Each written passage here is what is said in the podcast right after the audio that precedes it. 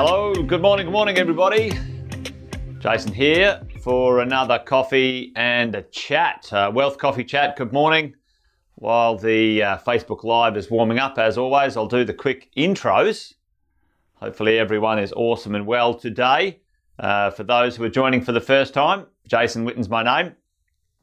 Each morning, get together with some crazy crew and talk about the world of property investing. And we're on a bit of a journey here. I always say it's a marathon, not a sprint. Property investing is certainly not a get-rich-quick scheme. It is something that takes time, takes focus, and certainly takes some grit and patience over time.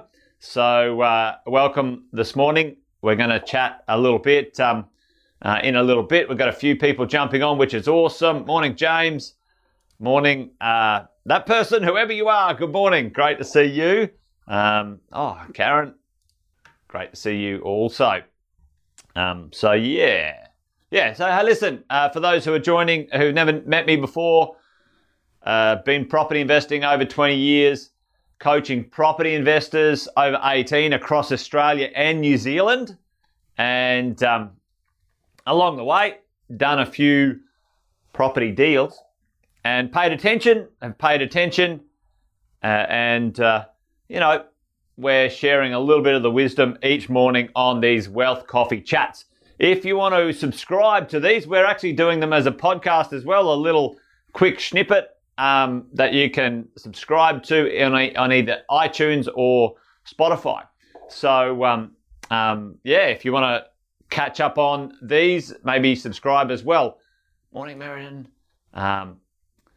Good morning. Everybody. All right, well, it's good. Facebook Live's warmed up. We've got a few people jumped on right now, which is excellent. Hey, this morning, let me put my coffee down. This morning, I wanted to talk to you about supply. In Australia right now, the supply chain is absolutely stuffed. It's broken. It's been absolutely poleaxed.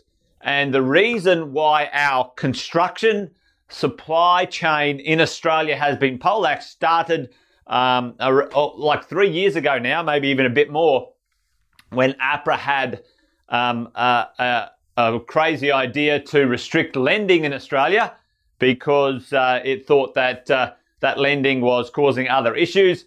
Consequently, they found out that it's not causing issues. It's actually causing issues now.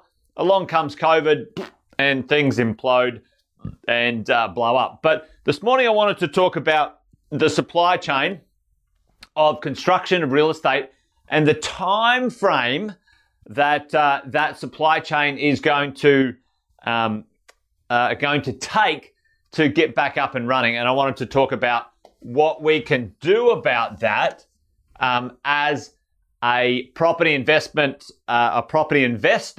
and where we can take advantage of it, and where we've got to keep an eye out for it as we go along.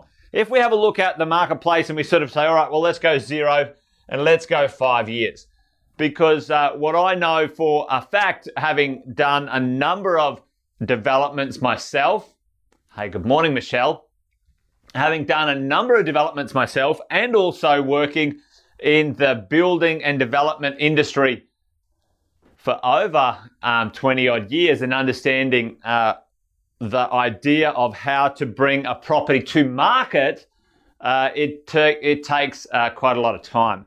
At the moment, if we have a look at, as of today, the supply chain in some places has fallen, in some places close to 90%.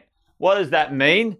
It means the approvals, the properties being approved to be constructed or built in the future, the development approvals, they're called DAs, the development approvals have fallen significantly in Australia. Now, that's an interesting thing because prior to 2017, 2018, we had a bit of a boom, all right? So we have right now one of the worst construction undersupplies we have seen in over 10 years, okay? Now, what that has done is really turned a marketplace that was in a bit of a balanced supply and turned it to a massive undersupply, like I said. And right now, the only reason the world isn't melting down when it comes to residential real estate is that we don't have the immigration because of COVID coming into Australia right now, okay? So it's a really interesting thing. Even though we don't have immigration coming in, we still have a massive undersupply in our residential real estate. For those who are lucky enough to get their foot on, get their hands on a piece of real estate right now, you're going to get some positive pressures, okay, as we go along. But right now, ground zero, how long would it take to turn this undersupply into balance or start to bring it back into some sort of measurable or acceptable supply chain? Let me show you just quickly a timeline here. Now, there's three parts to a development process. So I just want to explain what that might be. All right. And I'm going to talk at the front, which is the acquisitions, the due diligence on the property, and the development approval. Okay. So there's the three parts at the start of any development, any deal to be provided to the marketplace, which will take a serious amount of time. All right. This time here, find the property, do the due diligence on the property, and sell and get the approval on the property. That can easily take anywhere from 12 to 36 months. Okay, 12 to 36 months. So if you have a think about right now, if we were to say, all right, everybody, let's get on with it. We've got a massive undersupply in Australia right now. We need more properties to be constructed. It would take a lot of time, okay? Buy the property, do the due diligence, and get the development approval, 12 to 36 months. The middle part is the hard part, all right? And this is where APRA came in and stomped around and caused a bunch of issues. This is the finance and the what's called a pre-sales part, okay? This is where APRA caused the massive issues in Australia, because pre-sales, okay, so let me go back. For you to get finance from a bank, if you're a developer, you have to sell a certain amount of your development properties off the plan in advance, okay?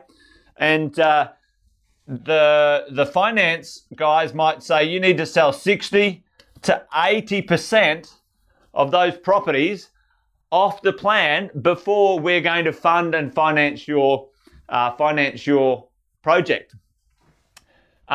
When APRA came along and absolutely poleaxed finance, that was taking like 2 years or 3 years to get done. It was crazy. But finance and pre-sales, that can take anywhere after this. So this is kind of after, that can take anywhere from 12 months to 24 months also. Okay, so get it started, get it sold, get it fully financed, et cetera, as we go. And then to build the property, this is the building part,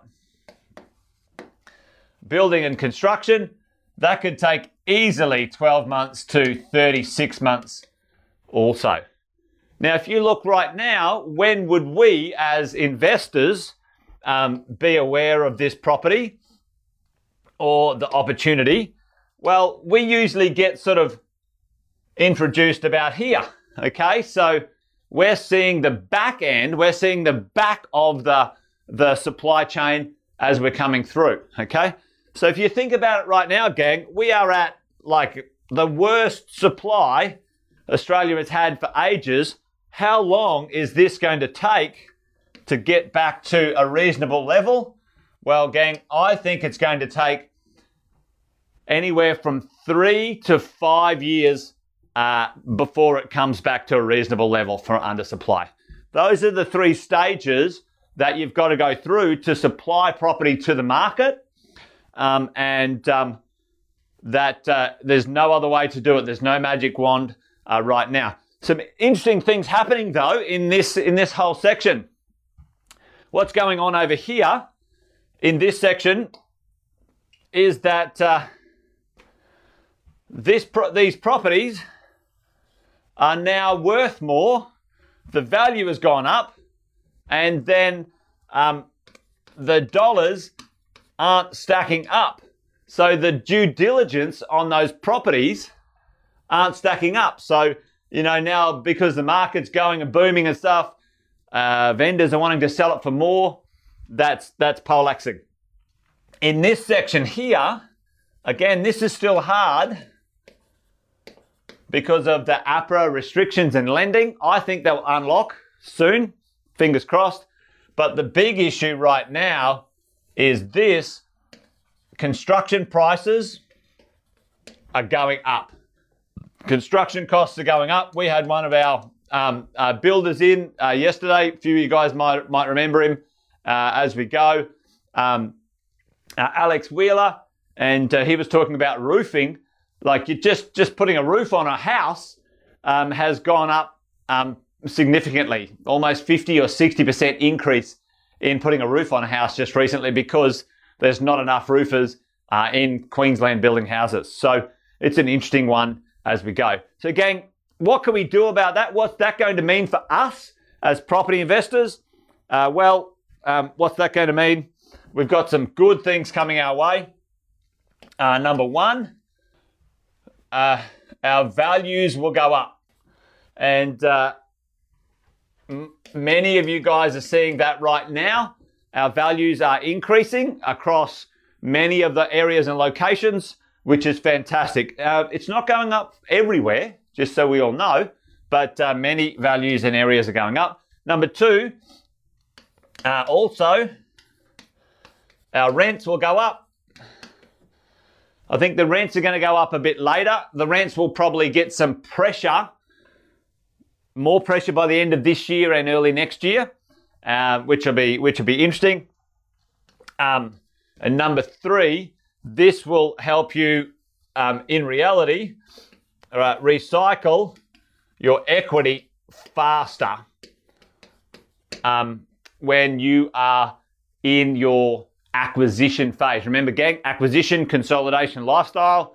In the acquisition phase, the faster your deposit can come back out of a deal, goes into a deal, and then comes back out, the faster you can get your next purchase done. Okay, so hopefully that makes sense, gang. As we're going along, there was a question here, and I'm not quite sure who asked it. And someone said, I thought 30%.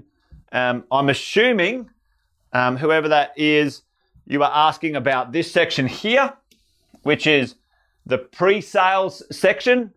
And certainly when it comes to larger developments, depending on who you are and who you're lending from, there's a bit of a mix on that. But the number one thing the lenders want to know from a developer's point of view, or lending money to a developer or a builder or even an investor, you have what's called 100% debt cover.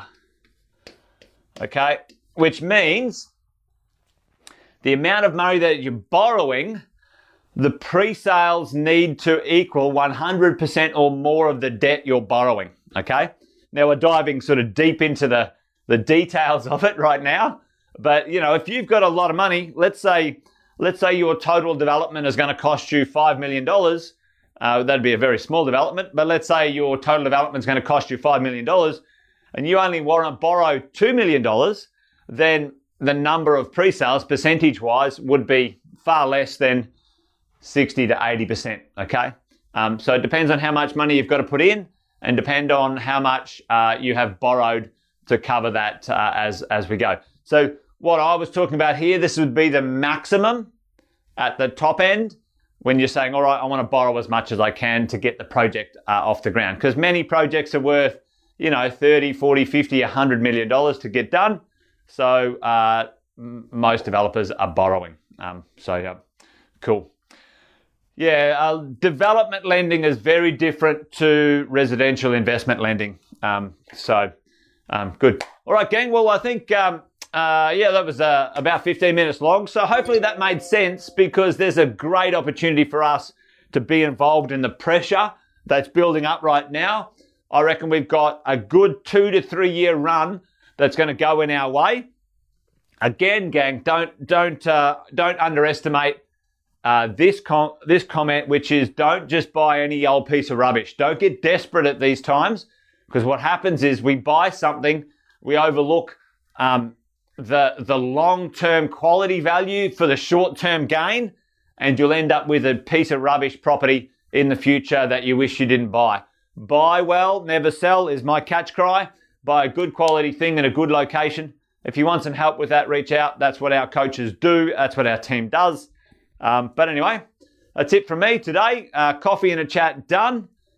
Join me tomorrow for another chat. Hey, Sharon, good to see you.